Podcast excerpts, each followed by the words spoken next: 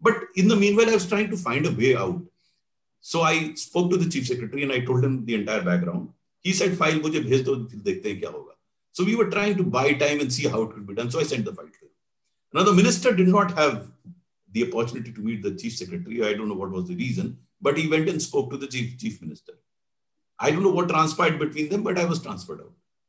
Now my chief secretary was very upset. He said, just because you wanted to save that officer, you have been transferred out.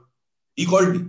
So I asked him, sir, how does it make a difference? For a civil servant, transfer is like death. It is inevitable. Something which is inevitable, why worry about it? It will happen.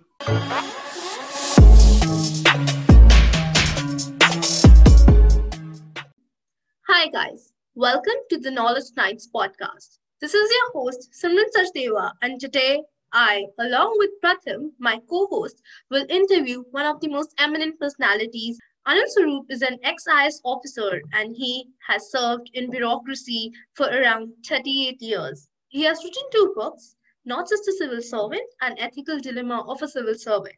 He serves as the founder chairman of Nexus of Good organization. Apart from that, he has been associated and served at various positions in government of Uttar Pradesh and union government, including education and coal secretary. So good evening, sir. Very warm welcome to the Knowledge Knights podcast. And we are honored to have you here. And uh, I'm Simran, and I'm currently in my final year pursuing literature. And Pratham, go ahead. Right. Uh, uh, I'm in high school uh, in uh, class 11th and very much interested into entrepreneurship, uh, startups, and so let's start uh, and welcome sir on the Knowledge Knight show. Uh, we have pleasure to have you. Uh, so let's start, uh, you know, diving deep into a journey. Uh, why did you choose to become an IAS officer? if you've read my first book, not just a civil servant, there is a chapter on why did I become an IAS officer I became an IAS officer because my father wanted me to become an IAS officer.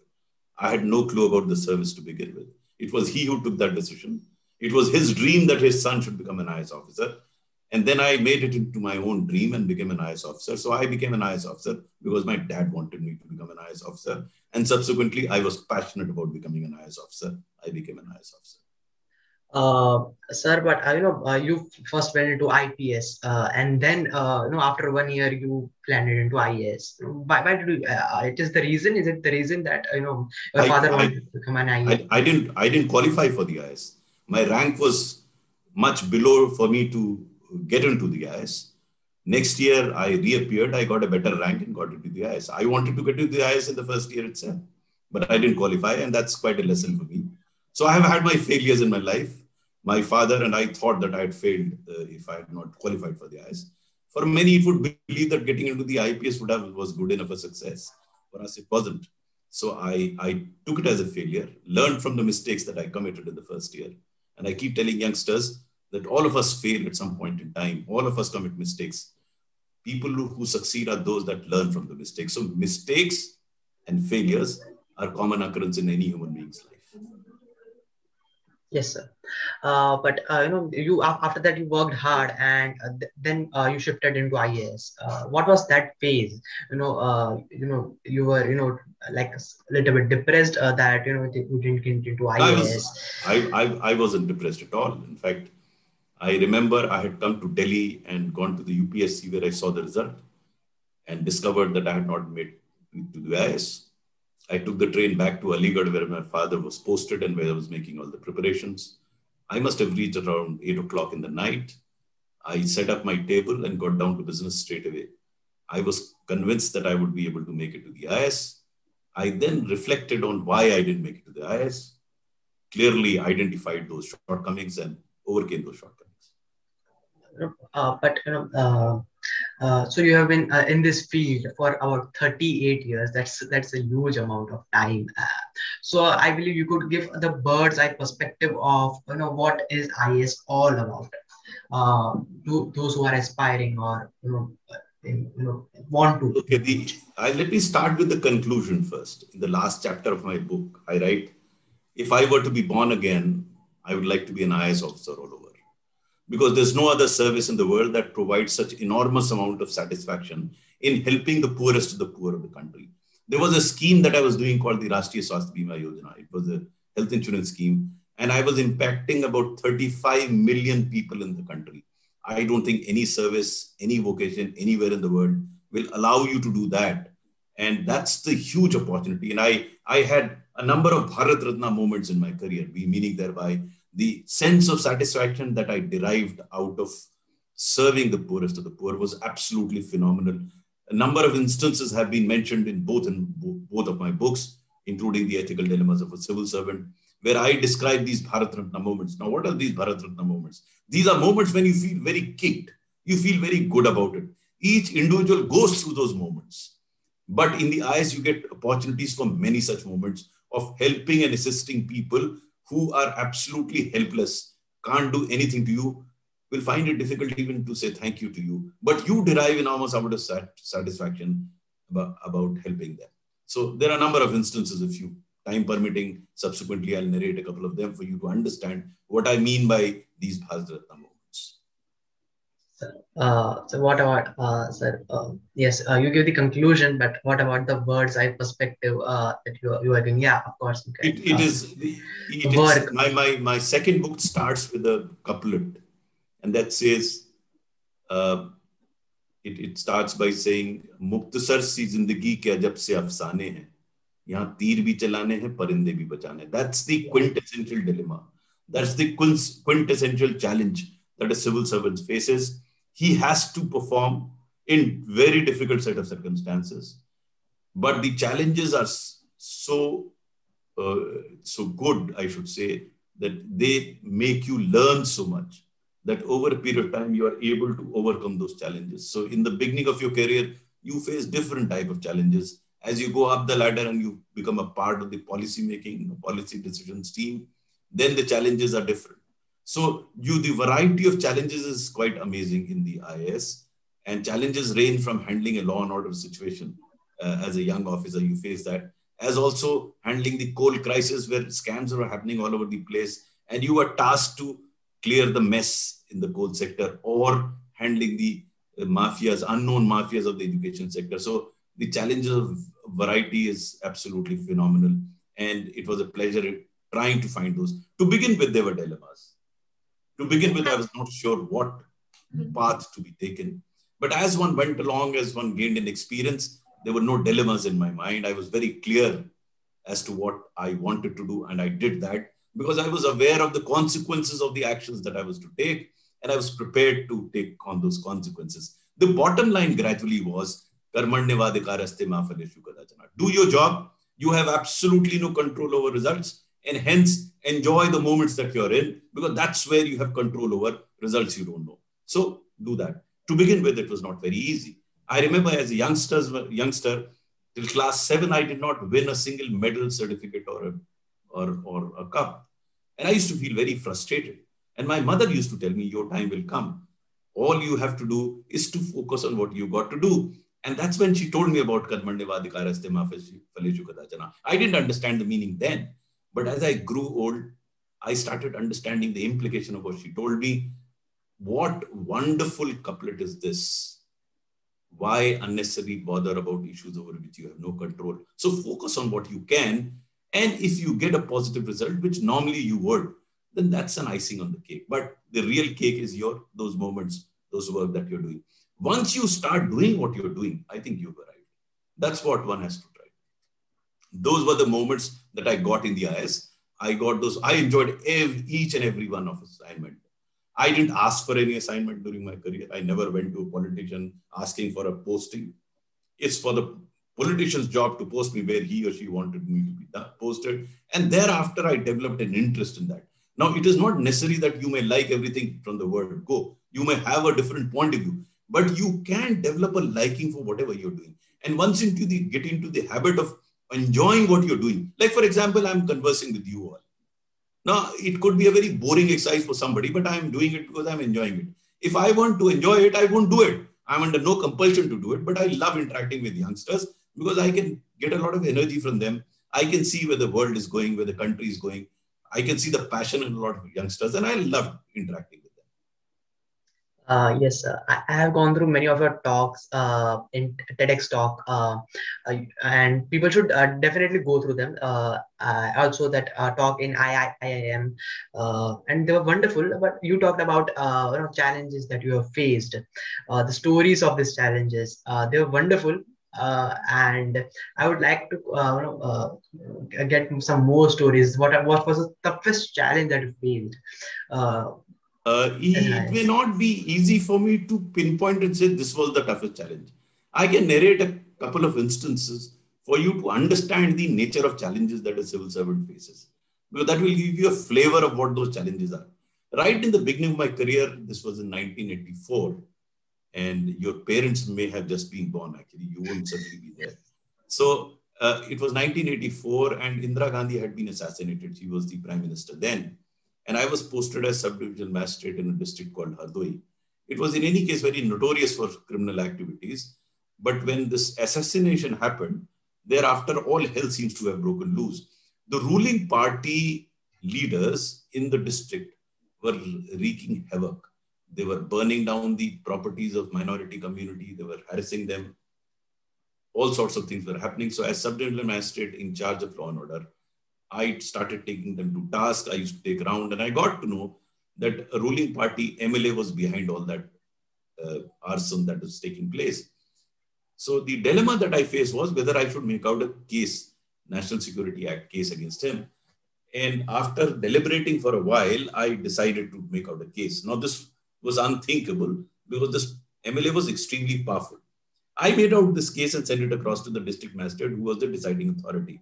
Sure enough, this MLA got the wind of it and he was very upset. So he went to the state headquarters. And sure enough, I was called to Lucknow to explain my conduct by a senior officer. He asked me why had I made a case. So I explained to him. He heard me out, but then finally he said, You withdraw the file. Now, I did not understand the logic of withdrawing the file. I said, I have uh, given my views on the file, let the district magistrate overrule it. But they insisted. I, again, this was the second dilemma. I decided not to uh, take the file back. And sure enough, when I returned back to the district, I was transferred out. I was very hurt because I thought I had done nothing wrong. And I was a young officer, very impressionistic. So I felt let down. Now, this was my reaction to a transfer at that point in time. I got transferred out. Now, you fast track it to next uh, seven years when I was district magistrate Lakhimpur Kheri. Here, a similar incident had happened with totally different consequences. Here, a president of the ruling party, district president of the ruling party, wanted to take out a funeral procession of a person who had been murdered. And this was Ram Janmabhoomi time where all the tension was there in the district.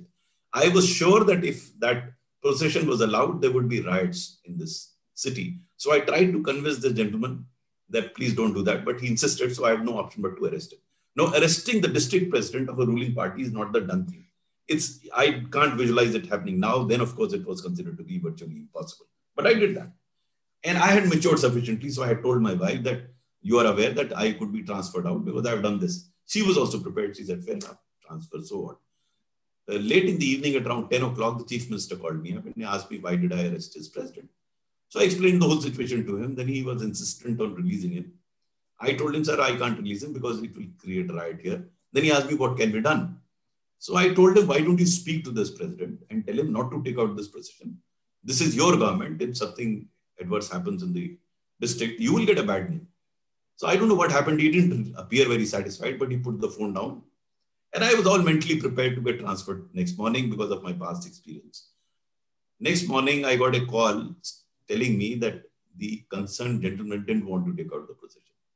He recalled it. Probably the chief minister had spoken so the whole situation was, uh, you know, normalized. Two months down the line, the same chief minister whose president I had put behind the bars gave me the award for the best district magistrate in the state. Now, these action taken in both the cases, almost eight years apart, was exactly the same. But the consequences were totally different. In one case, I was transferred out. In another case, I was rewarded. So I was gradually coming to this conclusion that the consequences are not in your hand. And you should take a call of your own conscience and do what you thought was right. Now, these are two challenges, almost similar in nature. My actions were similar, but the consequences were very different. But I don't know whether you are youngsters, young, you are a youngster. whether you had the occasion to read Ethical Dilemmas of Civil Servant, there are 70 such incidents narrated in the book. So when you do find time, please read that book. You will understand what I'm saying. Of course, given the of time, I can't keep explaining every aspect of challenges that I've faced. But if you read the book, you'll find it there. So the bottom line in the book is, whereas you do face all these challenges, the political, social, whatever, if you are clear-headed and if you have clarity of thought, and if you are convinced about what you're doing, if you're going by your conscience, in the long run, it stands to benefit. I benefited enormously because uh, never did a politician ask me for doing a wrong thing because they knew that I will not do a wrong thing. There were occasions where I, spoke, I could speak my mind out, which a normal civil servant would not. I have not said what I says, what I did was right. In the book, in fact, I have on occasions questions my questioned my own conduct. But I did what I thought was right at that point in time. Maybe as I reflect upon some of the incidents, I may have done something different. So, as I say, ethics is not frozen in all times and places. Your own value system can change over a period of time. You can start a non vegetarian but become a vegetarian. The value system in Kerala for beef eating would be different from value system in UP where beef eating is not allowed. So there are no frozen ethical value systems. You have your own personal value system so long as there's no disconnect between what your value system and what you're doing, the chances are that you'll succeed. The problem arises when there is a disconnect between what you think is right and what you're doing. That's where most of the problem arises. Yes, uh, so you talked about uh, transfers in many of your talks. Uh, you you are also you know from UP government to union government, then coal uh, coal secretary to education secretary, and you also seen your co- colleagues you know uh, getting transfers. It, it's, it's like a, you know you are raising a, a kid and you are then told you know there is another kid and it also needs needs to be raised. And you know now, now go there. It's it's it's like emotionally challenging process uh, i mean uh, how do you handle it emotionally so see I'll, I'll give you another example where how i started understanding transfers in the first case yes i was upset but gradually i started having a totally different approach to transfer i was posted as secretary of horticulture on my return from Delhi. This is 2003. I had a minister who's very corrupt. So one day he sent me an order asking me to suspend a deputy director without assigning anything. He said, suspend him. So I rang him up. I asked him, sir, you asked him me to suspend him. What is the reason? He said he hasn't come to meet me. So I told him it's a very small thing. I'll ask the officer to meet you, but I suspend him. So I found out about this officer and I came to know that he's a very honest, efficient officer. So I rang him up. I asked him, why didn't you go and meet the minister? He's very upset. He wants to suspend you. No, his answer surprised me. He said, sir, I've met him on a number of occasions, but the manner in which he wants to meet me, I can't meet him. Now, this minister wanted some money from him and he was not prepared to give money. Now, I had a major ethical dilemma here. What was the dilemma? Dilemma was that the minister was technically authorized to suspend the officer. So there was nothing illegal about it. But here is an honest, honest officer who would not committed any fault and he was being suspended. That was the dilemma. Now, how do you come out of that dilemma? There is nothing, either way, there was nothing illegal. If I had suspended him, nothing illegal done. If I didn't suspend him, nothing illegal. There was, this was basically an ethical dilemma. So I found out a rule wherein if I disagreed with the minister, I could route the file to the chief secretary. I was pretty distraught. In fact, I became a poet around that time. I was so distraught. I was I was shocked at what in fact, some of the poem I wrote, best of poems are written at that time. I wrote, संशय नहीं मन में तेरी सृष्टि में या तुझ में तू ही तू मेरे मन में समाया सब कुछ मैंने तुझसे है पाया फिर भी स्तब्ध हूं व्याकुल हूं अशांत हूँ, शायद अनजान हूँ। क्या यही जीवन है जो पापी है, दुराचारी है? क्यों जीत रहा निरंतर है? स्पष्ट करो, अभिव्यक्त करो, कुछ तो करो मेरे Ram. So you know when I was so distraught I put all my वेदना इन दी झोली of Ram but in the meanwhile I trying to find a way out so I spoke to the chief secretary and I told him the entire background he said file मुझे भेज दो, फिर देखते हैं क्या होगा. So we were trying to buy time and see how it could be done so I sent the file to Now the minister did not have the opportunity to meet the chief secretary. I don't know what was the reason, but he went and spoke to the chief, chief minister. I don't know what transpired between them, but I was transferred out. Now my chief secretary was very upset. He said, just because you wanted to save that officer, you have been transferred out. He called me. So I asked him, sir, how does it make a difference? For a civil servant, transfer is like death. It is inevitable. Something which is inevitable, why worry about it? It will happen. And moreover, I believe in Hindu philosophy. I believe in rebirth. I'll be reborn. You'll post me somewhere. You're not throwing me out of the service. So he started laughing. So it's how you approach a particular issue. I am really surprised that these days a number of officers wear these transfers as a badge of honor. I think I can't do much to a politician. I, I discovered it very soon. I have to do to myself. I have to understand why am I getting transferred frequently and do that. And then I discovered that there is has to be an understanding between or understanding the difference between accommodation and compromise. You don't have to compromise, but you have to think in terms of accommodation, where your minister is not asking you to do which is patently wrong. You must try and do it. Now, in this particular case, since he was asking me to suspend an officer, I thought it was wrong. I didn't do it.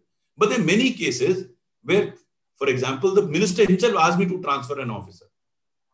Now, I tried to explain to him, in 90% of the cases, I could convince the minister. In 10% cases, I couldn't. He wanted his order to be carried out, but carried it out. I don't have to hang on to do the justice to the entire world.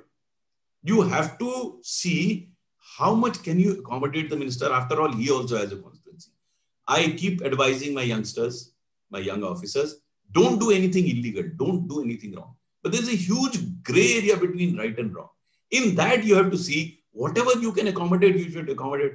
भाई आप अपने दोस्त के लिए नहीं accommodate करते नहीं कोई दोस्त फोन करेगा ये काम कर दिया आप नहीं करते तो मंत्री का क्यों नहीं करेंगे you know I had that problem in the beginning I use to treat politicians as persons who was doing who doing only things that are wrong but gradually i discovered that they are also doing a lot of good things in fact if you do read my book you'll find I came across outstanding politicians. Kalyan Singh, Mallikarjun Kharge, Prakash Javadekar. These are outstanding politicians. I loved working with them. But they were equally bad politicians as well. I am not naming them, but they're there. I have hinted some of those politicians in my book. But it takes all types to make this world. If they're good, bad uh, officers, they're good, bad politicians also. Why have this prejudice against them? So that's how it is. Okay. Sir, if you have to give like a magnified view of your job, like how does your day look like being an IAS officer, say in the beginning of your career? Like if you had to just give like how a day look, what sort of task you were carrying out on day-to-day basis? Like, it's a it's a very good macro view, but like no, it, it, it dependent. It it was totally dependent on the task at hand. If I was in the field, the day was very different. If I was in the secretariat, the day was different. Most of my time was spent in the secretariat, but I did a lot of field work even in the secretariat. In fact, I must have been the most traveled secretary government of India. I used to travel as secretary education and even before that secretary code almost twice a week, which is not heard of. And I could do that because I had digitized all the files and papers. So I didn't have to be in the office to do my files. I could do those files anywhere. So typically, I used to get up early in the morning, uh, around six o'clock, uh, do some physical exercises. Uh, I didn't have the habit of taking tea in the morning. And that saved me a lot of time. In, in a separate capsule that I talk about uh, managing time, I keep telling that if you can manage time, you can do everything. You know, I, I, I had all the time in the world. I never fell short of time, to, so to say. Even as Secretary Government of India, I had spare time to do everything. Because I wanted to keep up with my habit of reading. I read about 100 books a year. I've been doing that for quite a time. I'm, I, I compose music. I play the guitar. I'm very fond of music. I'm very fond of movies. I'm very fond of sports. I watch every cricket match. So I'm fond of too many things, you know. And if I don't manage my time, I won't be able to do it. So I'm not talking about time, time management. So typically, I woke up early, um, had, you know, did my exercises, uh, walked if uh, the weather permitted, did some walking, had breakfast. I left for office half an hour ahead of the scheduled time. I used to arrive at my office right through my career so if the time was at 9.30, I used to reach the office by 9 o'clock. And I made it a point to do that regularly, almost eh, always. Second, I was never late for a meeting throughout 38 years. Never. I never had a reason to get late. And that's why I find it very difficult. Even today, when you called me, I was there 10 minutes ahead of you. That's a habit that I've developed. I can't get over it now. I'm too old to change that habit. So my meetings, all where I chaired the meetings, were very short half an hour, 45 minutes, never more than that because I'd always believed that the Groundwork should, if, if done properly, meetings are meant for decisions, not long, long discussions. And they were very focused. Uh, we never discussed Aishwarya Rai and Amitabh Bachchan. If we did, we wanted to do it separately. There were issues listed out, people get the views and a decision taken. So it was fast work. Uh, I spent the day, I didn't come home for lunch. So, but I left the office at six o'clock. I never stayed beyond six o'clock. Even as Secretary Government of India, I was must have I was there for four years. I must have been the only secretary leaving at six o'clock, and I held very sensitive assignments as Secretary Coal. As Secretary Coal, except for the first three months where I spent nights in the office, I didn't have uh, to stay back. In fact, after one and a half years, I had only about 45 minutes of work as Secretary Coal. People don't believe it. I had. And I used to go to PMO and tell them, wind up this ministry because I've digitized everything. I've automated everything. I've delegated most of the things. I get only about eight to 10 files a day. Again, no one believes in it. Uh, and because I used to delegate and others take the decision, easy for myself. And the logic was very simple. If there are more competent people around me who can do job better than me, then they should do the job. So I did not put pressure on myself because of the time management that I had. Very rarely did I feel pressured. So I used, and through the day I used to have meet whatever discussions, you know, uh, I used to have more policy related discussions at a senior level. At a junior level, it was different. Back home, I used to be back by 6.30 home, evenings spent with the family because that's the only time that I had with the family.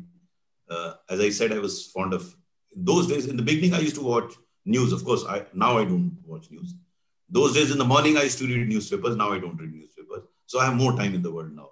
So I can do a lot of things now. So my, I used to have lead a fairly regulated life in the sense structured. My entire day was structured, and it started from my schooling days because my school times also I was college days I was also very structured. I used to get up early in the morning, but getting early in the morning became difficult to begin with. I I keep telling youngsters you are not used to getting up early. When I was pre- appearing for the civil service, I had taken law as a paper where I had to learn a few case studies. Few means about 700 odd. So the best time to learn is early in the morning. So how do you get up early in the morning? I was in the habit of getting up late. So how did I do it?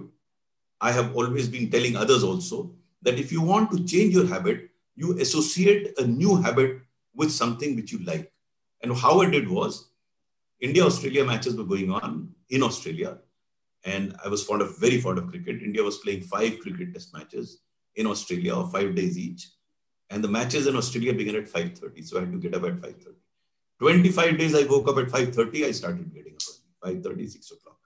So I tell youngsters, of course, you may or may not be interested in test matches because now they're T20 and 50-50. But uh, if you want to change a habit of getting up early in the morning, get a girlfriend who wakes up early in the morning, ask her to send in WhatsApp message. You will jolly well get up early in the morning. There could be other ways of doing it, but find something attractive, likable, I'm assuming that girlfriends would be likable and vice versa. So you can you can ask them to send that message, and once that happens, or go for a walk early in the morning with your girlfriend. So you'll be looking forward to getting up early in the morning. So that's that's how it is. So that was typically my day. Uh, my holidays were different. Holidays I used to catch up with my reading. I used to read during the week time weekdays also. I, I was fairly social too. I used to go around and meet people, spend some time with my guitar, uh, watch a movie if possible. So I had many hobbies actually. Uh, wonderful, sir. Um, uh, sir, uh, you have served, served from 1981 to 2018, uh, right? Uh, so you, you have experienced uh, many generations and you have seen technology come and you have also spoke about technology transparency transparency in many of your talks too uh, so you know uh, you, you've seen that exponential growth of technology coming in. Uh, so you know how, how, have, how has it affected in your term from 1981 2018 you have seen technology? How has been your oh experience? i wish you had read my book because it's it's it, it explains how i became a lover of technology. I'm very bad at using technology myself but i love technology because i number of my problems were solved through use of technology. Uh, starting the first uh, use of technology, which I remember, was in my posting as district magistrate. And there's a chapter in my book. where I got a photocopying machine installed in 1990 in the district, which had not heard of photocopying machine. And it transformed uh, the way things happened in the record room. Record room in a district is a place where people come for taking copies of various land related documents. And at that point in time, each document was copied by hand, then checked by second person and signed by third person. So there were long documents of 7, 10, 15 pages. They had to be handwritten. There was no other way to do it. And it used to take a lot of time, and a lot of speed money. Corruption was happening. So photocopying machine had come to the state headquarters, but district with they were not available. So I got a machine. It transformed because applications were moved in the morning and in the evening the copies were given. No one could believe that such a transformation could happen. Of course, there, there were people who opposed it because many people were benefiting out of the delays. All the corruption was benefiting a number of people. Now that was dispensed with. That's where my you know stint with technology started. Then we used the first ever computer software to run an election. That's not there in my book. But as I went along, I understood the utility of technology. And I'm now convinced that much of the corruption that we have in this country can be taken care of through use of technology and transparency. I did that. As coal secretary, we did coal block auction and not a finger was raised. We did coal block auction, which have an implication of 1 lakh 76,000 crores. And not a finger was raised. Because we used technology to the hilt. Whatever we were doing was totally transparent. Because, you know, much of the corruption is on account of opacity. You don't know where your file is. You don't know what is happening to your paper. You don't know why he's sitting in my paper. You don't know what does he want. If you are aware, and technology can make you aware, corruption will go away. So my job was to eliminate physical interface between common man and the office. In fact, post-retirement, I'm still doing some job on it, on how to eliminate this interface. The moment that physical interface goes away, I think corruption comes down dramatically. And you can do that through use of technology. So I, I even the Prime Minister was always very fond of me in the context of technology, because in all get-togethers, he'll walk up to me and used to ask me, "Ab kya kar rahe hain aap technology mein?" Because he was very fascinated with that, what I was doing. In coal, we dispensed with all file of papers. People didn't believe. How can you do away with files and papers in an office? There was no file of paper. I remember when Kumar Mangalam Birla came to meet me along with his two chief executive officers. He didn't see any file on my table. He asked me, How do you manage to do that? So I explained to him, This is how I do it. Then he turned towards his two CEOs and asked them, Why can't we do that in our office? Now, here was a top businessman telling his CEOs to learn from the government. Normally, it doesn't happen. Wonderful, sir. And that's a blockchain technology is being explored now for distribution, you know, say for relief packages or like general supply chain distribution to ensure there is no breakage and it is, I don't know, like a very detailed application of it, but yeah, to bring in more transparency because now everybody can see where the order is. No, going. Simran, you don't need blockchain uh, technology It's for transparency. but You don't need blockchain technology for transparency. Transparency can come much before. In fact, all this discussion about artificial intelligence, I keep telling everyone, yes, have artificial intelligence by all means, but at least use the technology that you have now. True. Now, I eliminated files and papers and made it transparent in 2014. We are in 2021. Seven years, oh, so seven years down the line, we still do not have paperless, fileless existence in all the ministries of government of India. This is when the prime minister talks about technology.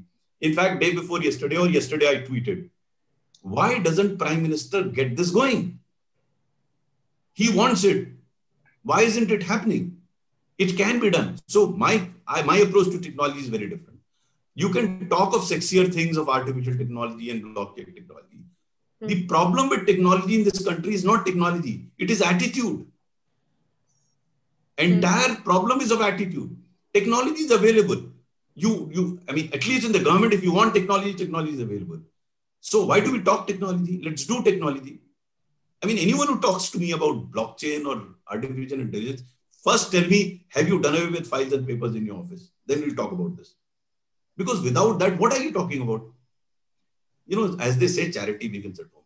I have to become not tech savvy. I have to use technology in a manner that I become transparent myself. Then we'll talk something else. But it's very, you know, modern to talk about artificial intelligence. Everyone talks about it. I said, what about real intelligence? I agree there. We are far away. Uh, uh, in that. Uh, but uh, you know, uh, sir, you have gone through the civil services examination, uh, and and you know, uh, the process is very difficult and hard, of course. But if if if I give you a chance and you know change that, you know, of course, you are education secretary. uh, you know, the, what what are the faults that you notice in our education system that could be changed? I I, you know, I that would like I, to change. I wish I wish you had read the book. You know, let, let me look at the examination system. I have, I have written about it.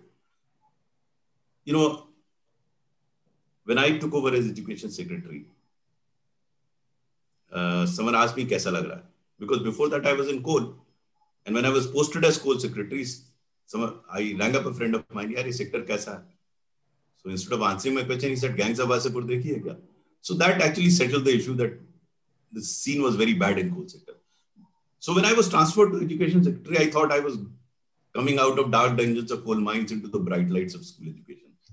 And lo behold, I found that this was much worse than coal. You know, in coal, all the mining was underground and the mafias were overground.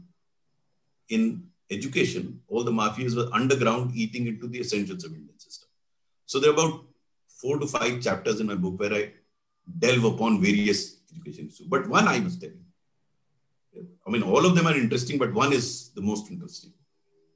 I discovered that children were getting 100 out of 100 in English literature.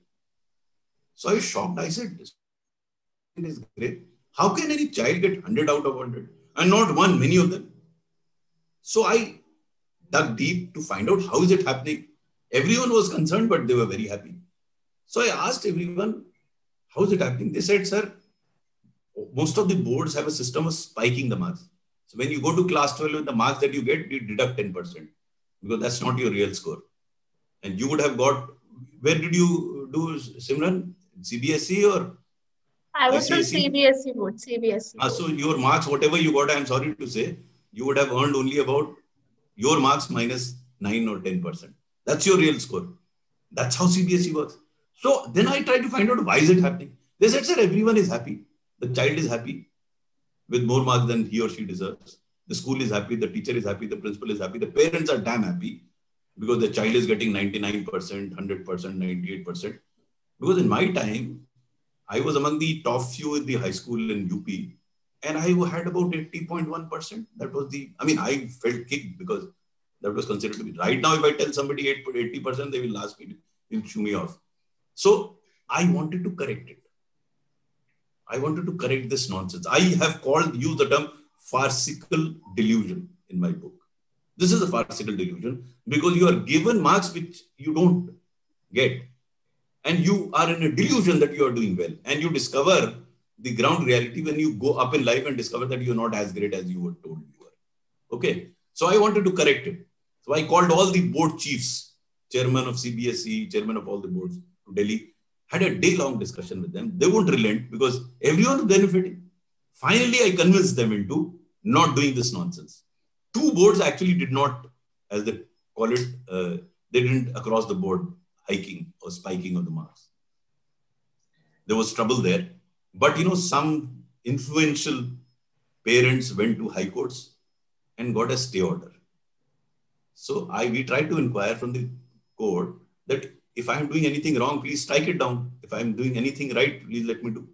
But they were aware of the fact that Mr. Anil Swarup would retire in next three months and this farcical system can continue. And sure enough, after I retired, the farcical system was restored. And uh, my dear friend, when you do your CBSE, you will also get probably 98, 99% mark. Sorry to say, without deserving so much. So that's the farce of education in India. And to correct it is very difficult because every stakeholder is benefit, benefiting out of this farce.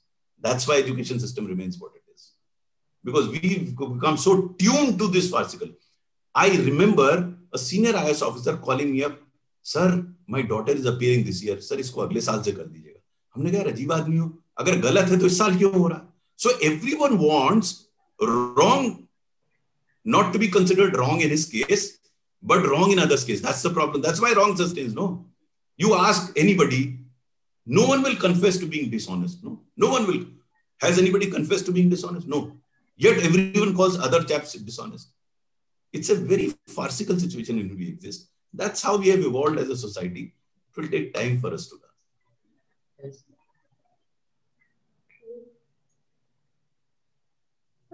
Um, you know, coming continuing with the education system thing, so uh, there has been a lot of disparity in the quality of education, say in government schools and private schools have come up, and also it's like a capitalistic structure where certain people benefit when they give some sort of service. So they have an incentive to create that structure.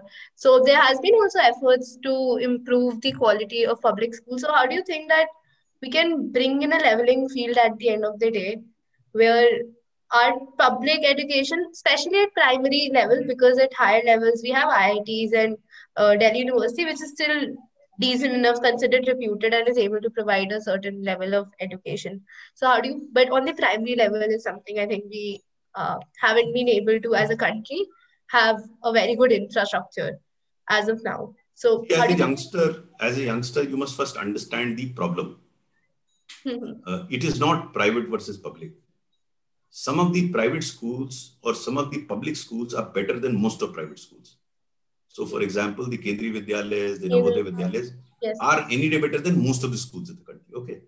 Then in the private domain also, when you talk about private schools, you talk about select private schools. Very limited number of private schools. The large number of private schools, which are called budget schools, their quality of education is not so good. So we'll have to segment it much further to understand the problems of education. It can't be private versus public. It's a wrong way of defining. Secondly, I would not like to bring in a level between them, same level. That's not the right way of going about it. You can make the better schools worse and everyone will become leveled at a lower level. We have to improve the quality of education. That's the, and some steps have been taken in a few states with some remarkable results.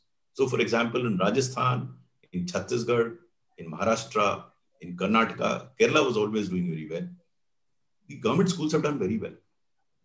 And they have improved quite dramatically. What we have to do is to learn from how they have gone about doing it. And since it has happened, it can happen. It's not merely a general talk that we should do this, we should do that. No, no. Hmm. The prescription comes from already already happening application. Sometimes we, in our you know quest for improving, come up with a prescription which is not workable so you may come up with a great prescription, but there's no money. See, I, even at the cost of digressing, let me tell you, there's no dearth of ideas in this country. I mean, everyone will say, do this, do this. Even for COVID, someone will say, do this. There's no dearth of ideas. The problem in a democracy like ours, for an idea to fructify and sustain, it has to be politically acceptable, socially desirable, technologically feasible, financially viable, administratively doable, judicially tenable, and socially relatable. That's a handful. It's not very easy. Because, you know, you must have witnessed that a lot of people from USA, Indians settle in USA, come to India, try and live here to improve things, feel frustrated and go back.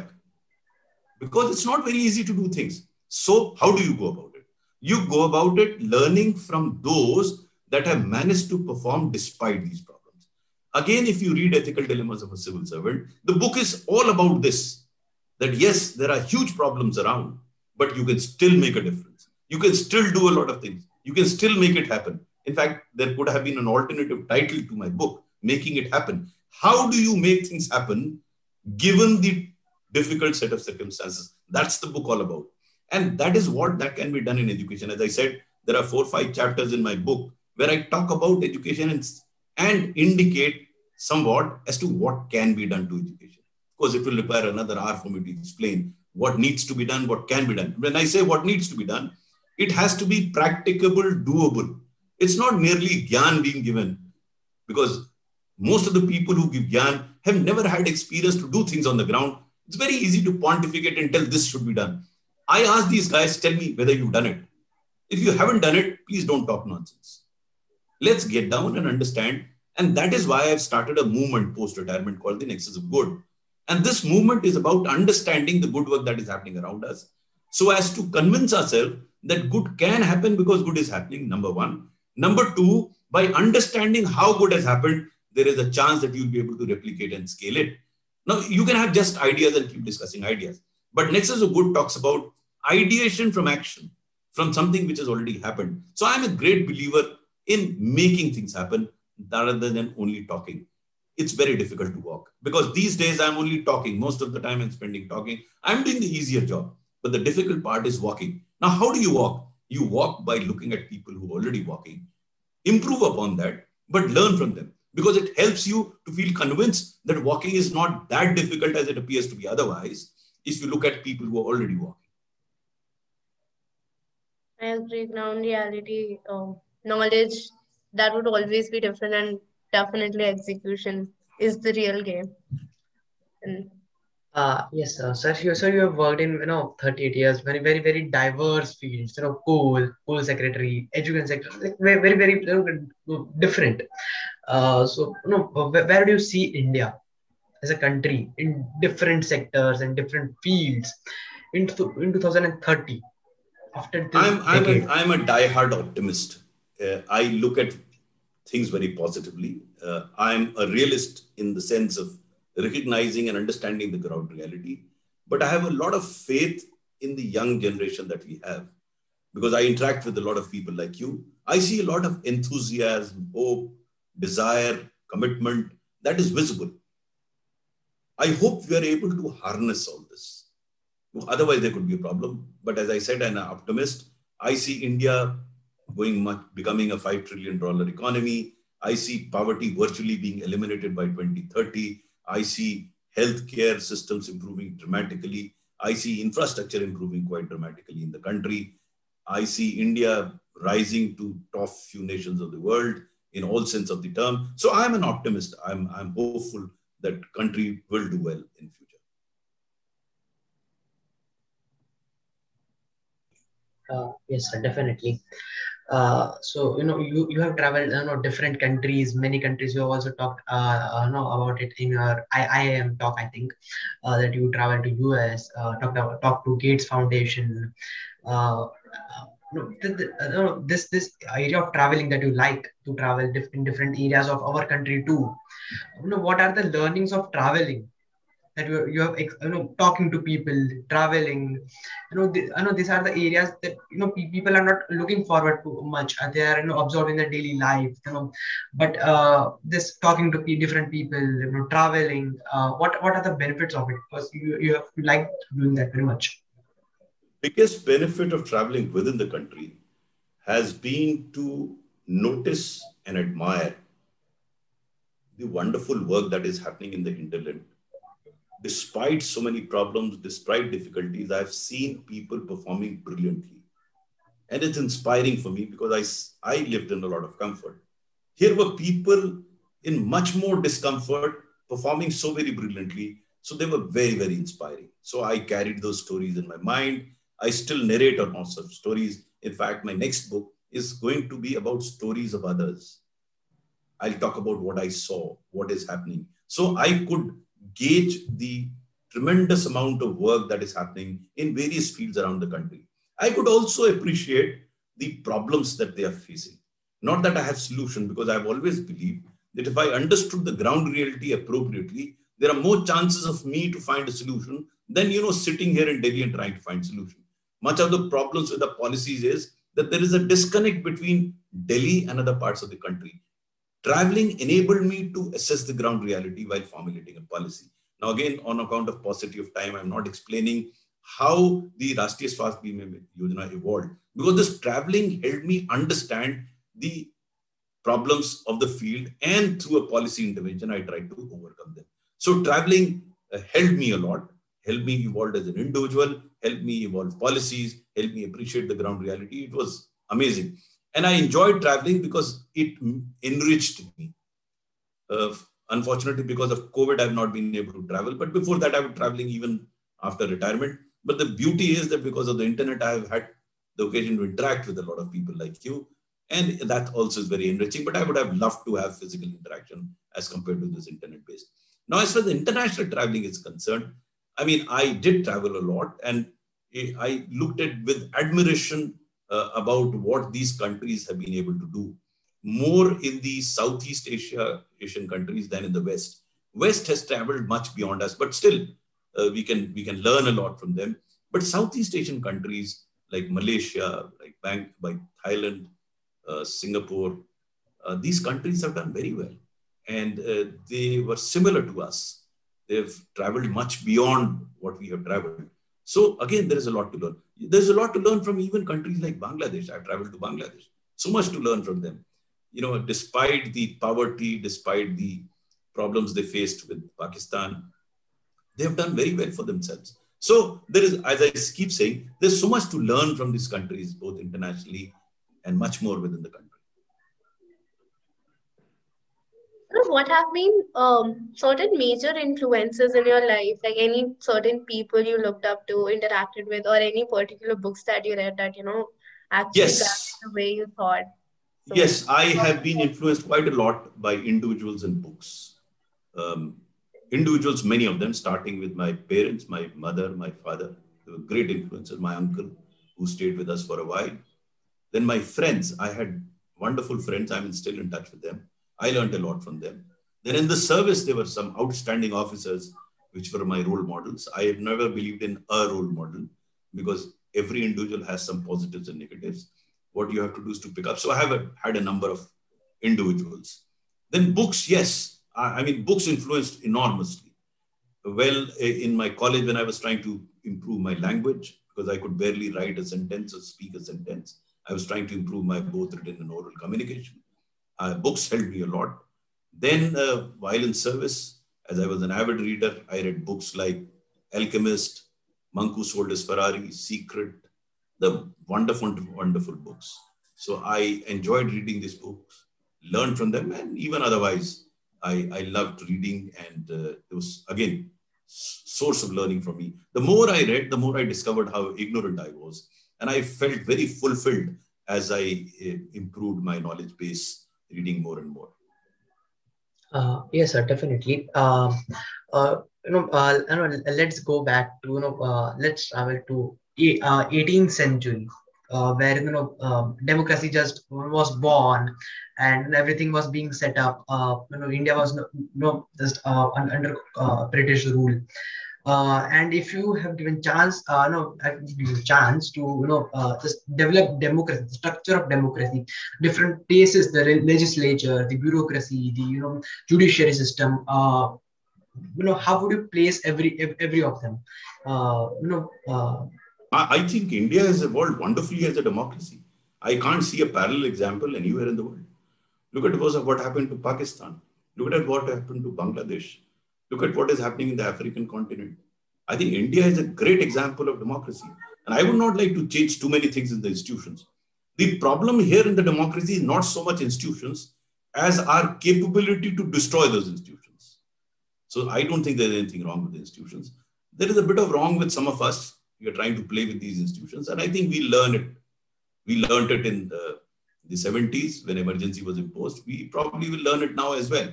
Because we got it simple and easy because none of us sitting here ever saw how what was the struggle to get this independence and this freedom and democracy. So we don't cherish it as, as much as we should. We don't really know the price of this freedom that we got so easily. We'll realize it. So, sir, you are telling that uh, that you know the, the, how the democracy developed through you know many nations. First, Europe, Greece, uh, France, of course, uh, then United States, and they took much longer time. See, in yeah. you know, you look at Greece, democracy was not actually democracy. I mean, I am a student of political science. There were very limited people who had uh, who could who had a word. Not everyone had the freedom that we think of, but yes, that's what the that's where democracy began. It was developing. Uh, uh, actually, democracy is a very recent concept, so to say. And India had that sort of democracy much earlier. You know, you had these panchayats, people ruled democratically in those small places. So India has a history of democracy. It's not that it hasn't. It may not be exactly the manner that we have or we would want it today, but then given the context that it was, I think we have evolved as a good democracy, very fairly matured much faster than any would have thought. No one gave India a chance in the 50s when we opted for universal franchise, but we've done well for ourselves. Yes, of course. Uh, you know, uh, from 1981 uh, to 2018 has been, of course, a very big uh, journey of yours. uh, and as of India as well as you talked about, uh, you know, from that 1950s that we were emerging as a nation, uh, you know, and recently we have completed about 70 years uh, uh, as, as, a democratic country, more than 70 years as a democratic country. So, you know, we, and of course, uh, this is the time I think uh, that to look back at our mistakes. We did many right things too, but of course, as a nation, uh, you know, uh, we, we we make many mistakes, and that's how I think we evolve, right? so, uh, as, as, as a, as a no, just uh, being good as a nation. So, uh, so if you give a chance that, you know, uh, the, the mistakes that we made in the past and you could correct it, which were, are the one of the you know, mistakes that you would like to correct uh, of India? To begin with, I think we could have possibly encouraged the private sector a bit more. We took, uh, we took it much longer than we should have so when the uh, economy was opened up in 90s, it could have been and should have been opened much earlier. Uh, this is not to deny the important role played by the public sector and the government. They had a role to play. But we kept ourselves shackled for no rhyme or reason.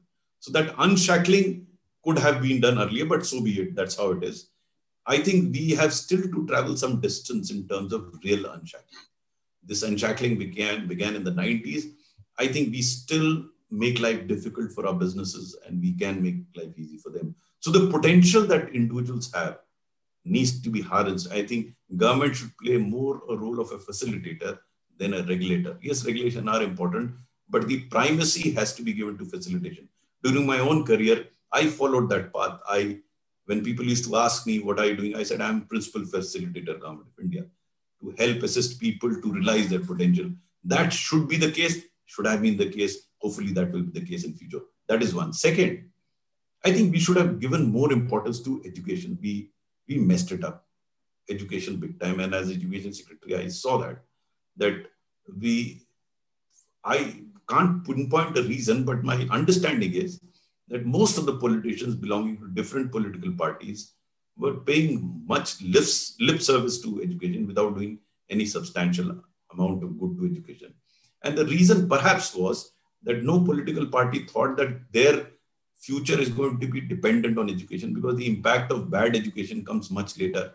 And most of the political parties were prepared for or they wanted immediate results. So everyone keeps talking loudly about look at the current situation. The government has come up with national education policy. Why did they come up with this policy? The, when Kasturi Rangan, Dr. Kasturi Rangan met me, I told him, You are wasting your time because I knew what was going to happen. In his policy, he says 6% of the GDP should be allocated to education. Government accepted it. This year, the budgetary allocation has come down from last year.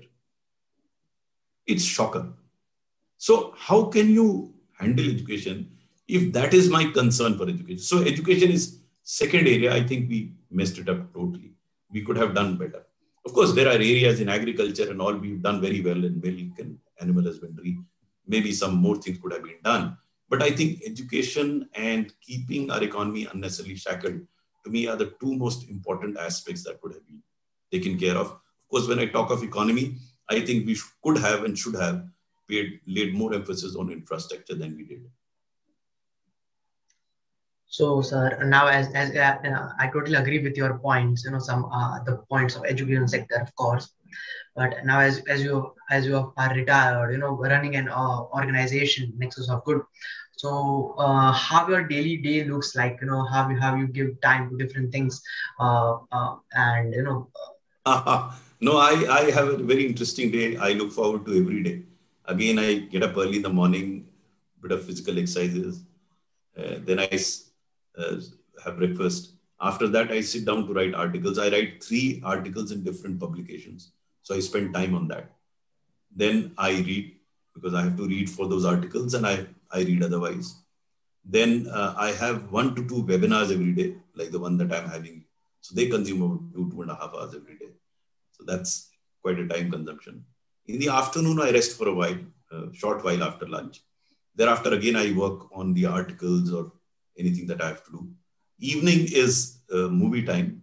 Uh, both me and my wife we sit down and watch movies on Netflix or serials on Netflix. So that's how the day goes. Lovely. Lovely. So I had a few questions, um, you know, coming back to the profession. That was, what are the certain sort of myths you have encountered that people have come up to you and said, "Oh, I believe that IAS people are like this or like that," and your believe are untrue, like being an insider and or like retiring. What do you think are the certain myths that outsiders hold about this whole bureaucratic system or like? I initially I used to get hassled about it, but later on I stopped bothering because I knew I have to do what I have to do. I was so focused on myself. Uh, I always believed, you know, you can't do anything to others, but you can do a lot of you to yourself. Most of our time is spent on, you know, blaming others for what you are.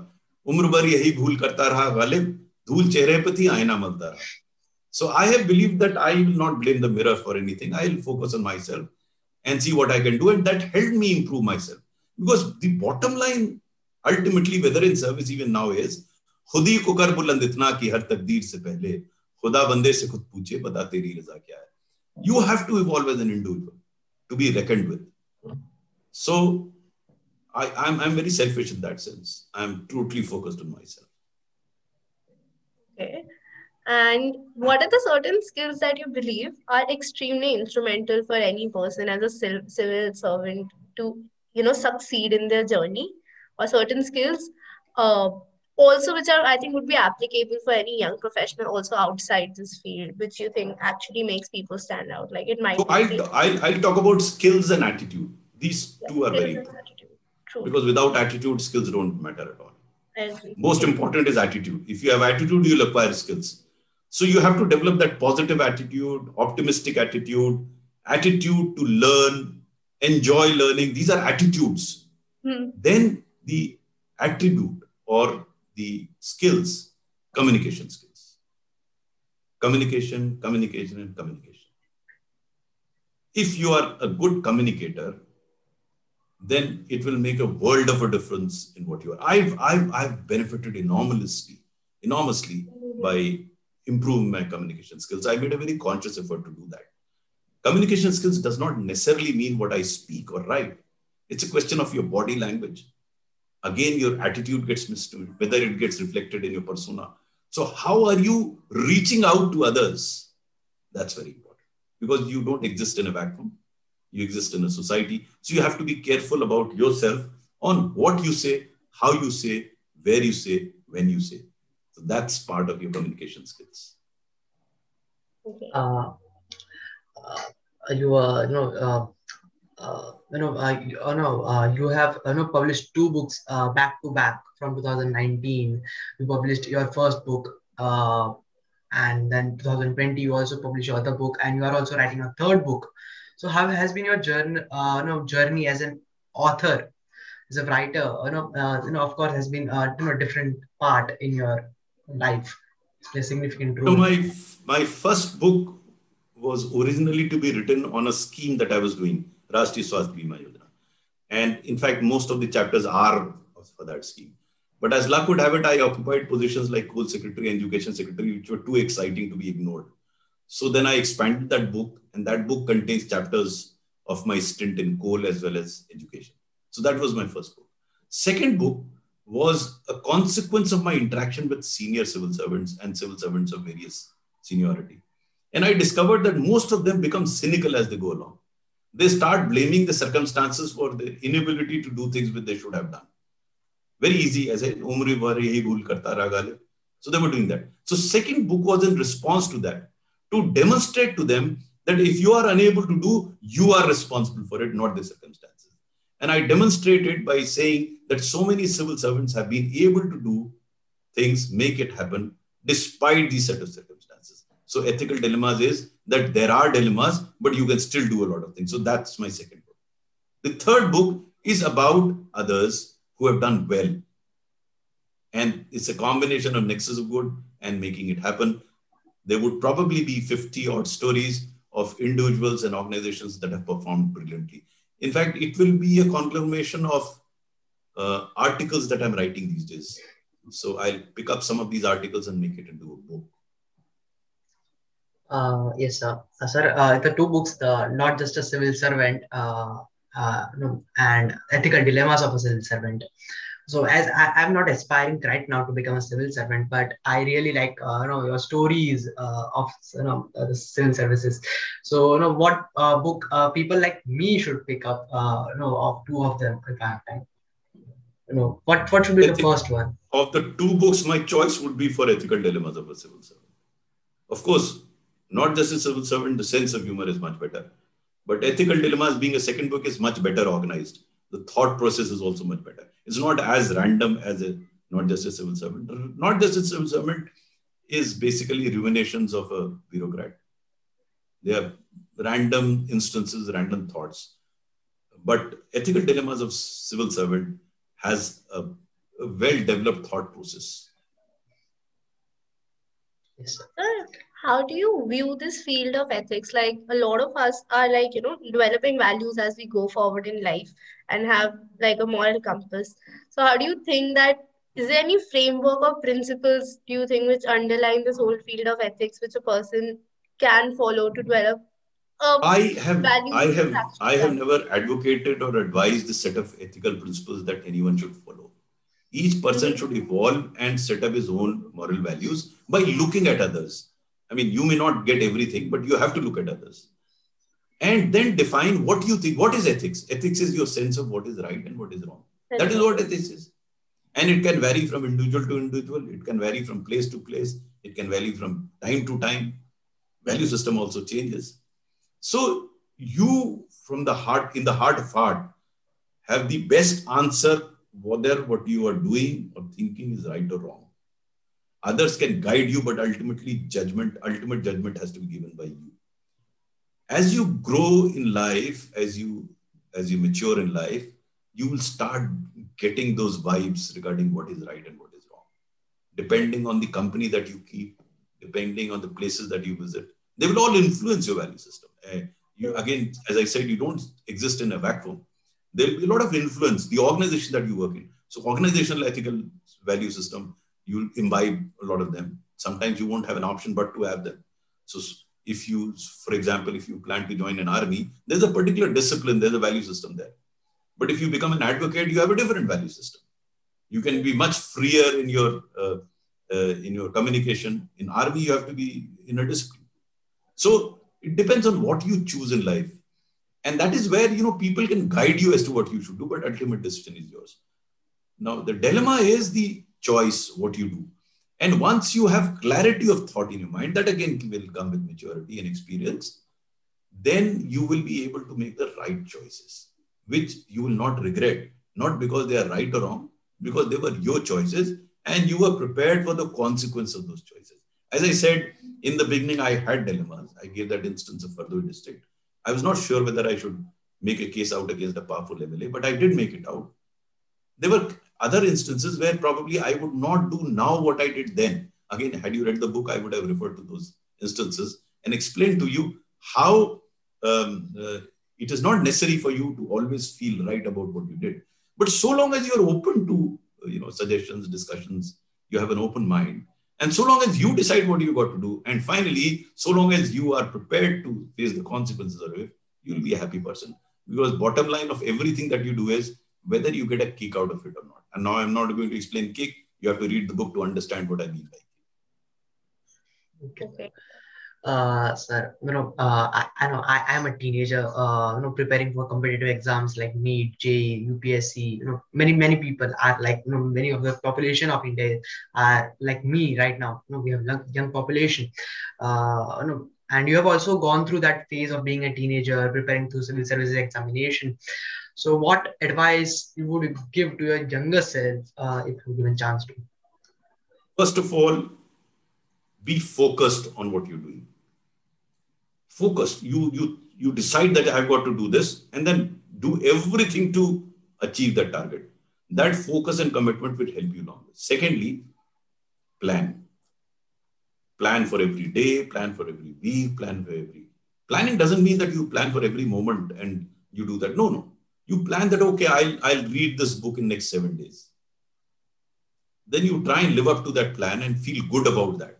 Normally, people want to do big things. Don't try big things straight away. Try small victories. You'll enjoy, start enjoying those victories. You decide that tomorrow morning I'll get up early and go for a walk. Do that, enjoy that moment. That though you normally get up late, you woke up early and went out. Enjoy that moment that you overcame your desire to continue in the bed and you went out. Give rewards to yourself.